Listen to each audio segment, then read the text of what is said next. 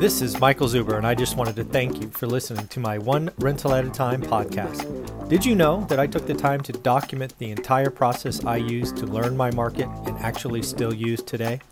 I released it as a $199 online course via Teachable, and it is called How to Get Started One Rental at a Time. With that, you get access to my private Facebook group and can join our group mentoring calls every Saturday at 9 a.m. Pacific. You can find it on my website at onerentalatatime.com. Now, on with the show. Good morning, good afternoon, good evening, folks. I really hope you listened to episode one with Anna Kelly this morning, where she bought a 10 unit building. No money down, you know, got an interest rate under 4%, added a half a million bucks in net worth in two years. Eh, kind of a boring story. Just kidding. That was awesome. How you doing, Anna? I am doing so well today. So good to be with you. Thank you very much. One of the quotes that I really, you know, I put to your name, right? When I say it, I say Anna Kelly brings this to me, is one I want to make episode number two about because I don't think people understand the subtle power in I think they gloss over it. And I think they need to sit back and think about it. And that is, and I will try to, I will try to say it correctly, is master your money so your money doesn't master you. I think we need to talk Absolutely. about that. Absolutely. Yeah, it is so important. And it's one of the things that I really try to drive home to my students, to my children, and I have to think about as well. And I want to give credit where credit's due. I think I heard some spin on that quote from Dave Ramsey years and years ago, right? Um, because what happens is that most of us, and, and statistics, it's 74 to 76% of the population in the United States of America live check to check to check. Wow. And that means that they are not mastering their money. Most have no more than $4,000 saved at any one time and have $40,000 in debt, not including their home. And so if you're living check to check and you only have $4,000 and you have one medical emergency, it's gone, right?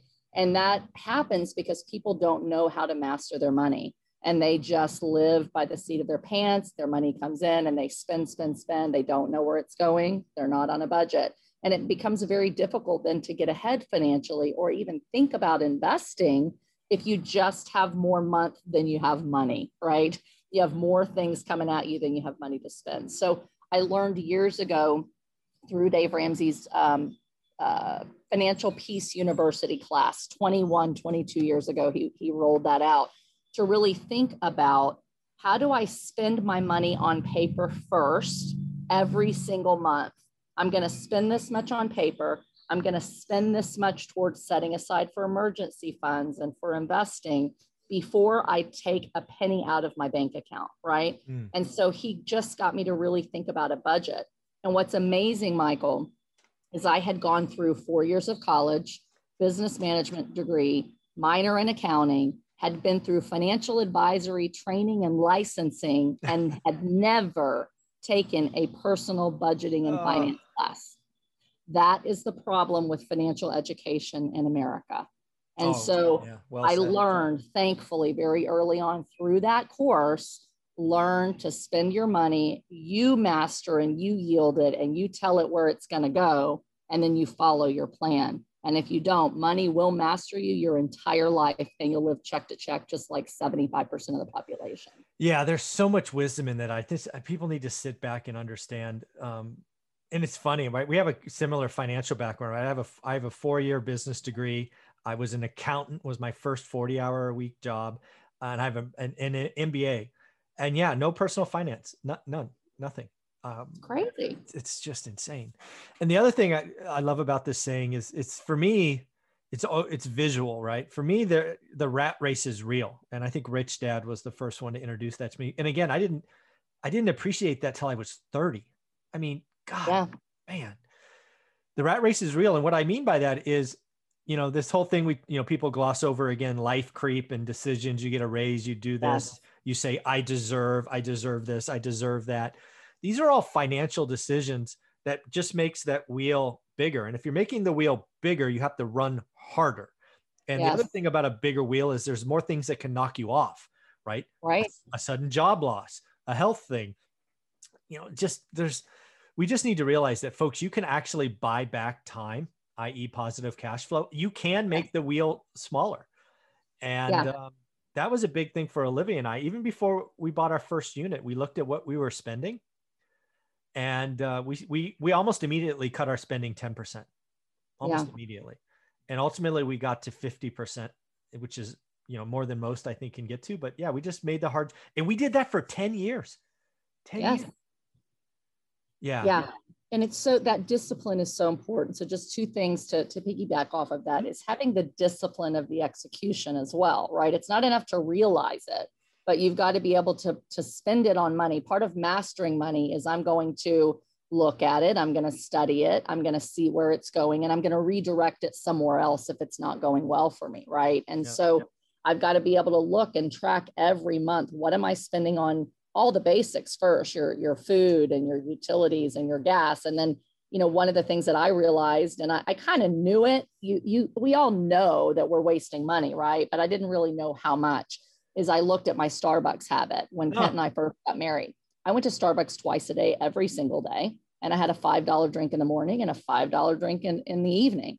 And when we got married we met for starbucks at lunch. So sometimes i had $15 a day starbucks yeah. you know, bills. And seven days a week, I mean, it's close to a hundred bucks a week, $5,200 a year that I'm spending at Starbucks.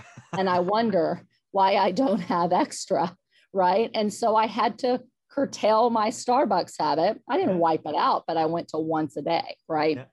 And so it's things like that, those, those small daily decisions that you have to see it on paper to realize the wow of what you're really spending yeah. and they get disciplined in executing that. So we pulled back to where we put ourselves on a $50 a week per person budget. Nice. I could only spend $50 of discretionary spending on food or eating out or coffee or whatever and he could only do the same. And we lived on one income for five years one income while we paid off his school loan no seven years while we paid off his school loan then we learned to live on one income while we started a business. And so learning to live below your means is a mm-hmm. major part of that. We never would have been able to expand our means and to grow this multi-million dollar real estate portfolio if we had lived like everyone else, if we had uh-huh. kept buying bigger houses just so that we could say so that we could say we're keeping up with the Joneses and yeah. feel good about our home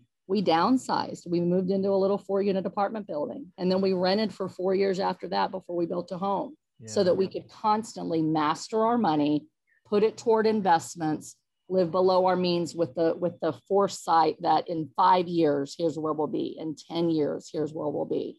And it is worth the discipline and the patience to build your wealth and not let the money, you know, just yeah. continue to go out yeah that that discipline of tracking your daily expenses is not um, is not common.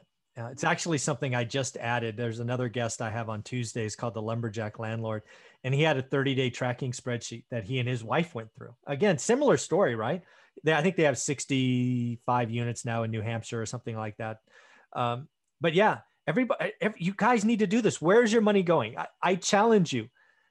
Uh, guess what you're spending in a month and then track it and see how wrong you are.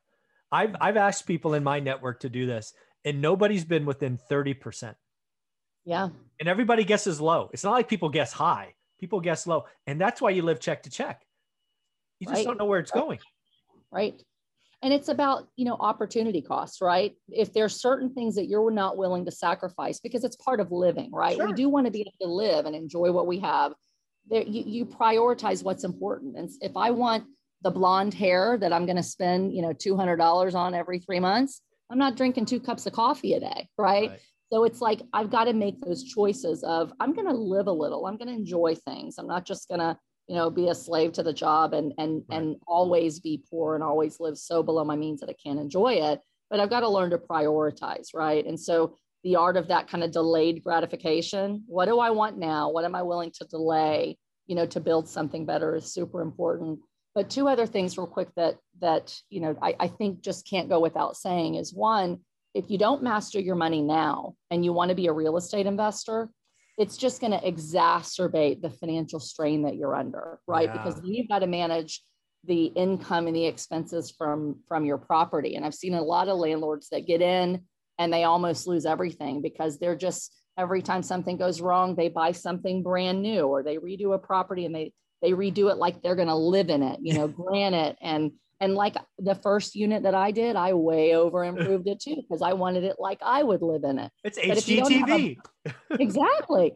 But if you don't have a budget and a financial plan and understand that here's where my inflows are coming and I have to keep my outflows to here, you're going to then have your own personal financial mess. You're going to have a financial mess with your property. And as you start to scale, you'll create so much stress and overwhelm for yourself because it's too tight all the time. Mm-hmm. So if you want to grow a real estate portfolio, you have to learn to budget and stick with the budget for your own portfolio and your real estate.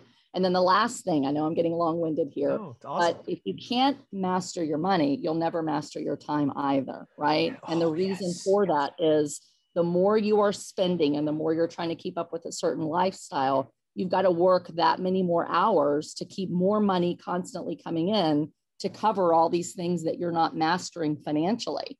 And so you become a slave to a, a slave of your money and a slave of your time into you know just just discretionary spending really and not really understanding what you're doing once you learn to master your money you can do things like the creative deal that we yep. just talked about that's going to create you a half a million dollar net worth and then you've got time because you're buying more passive properties and getting creative and mastering that money and how you can utilize it to grow your income as well as your net worth over time but you can't get that time freedom that we all have, right? That's what it's all about. The financial freedom, the reason it's great is because it buys our time freedom. Yep. But you can't get that till you learn to master your money. Yeah. That's why, folks, I created that second course, uh, you know, the game of money. It's it's just so important. It was critical for our success, critical for Anna's, critical for the lumberjack. You guys have heard it. Um, too many people in social media today talk about top line, right? Revenue, income.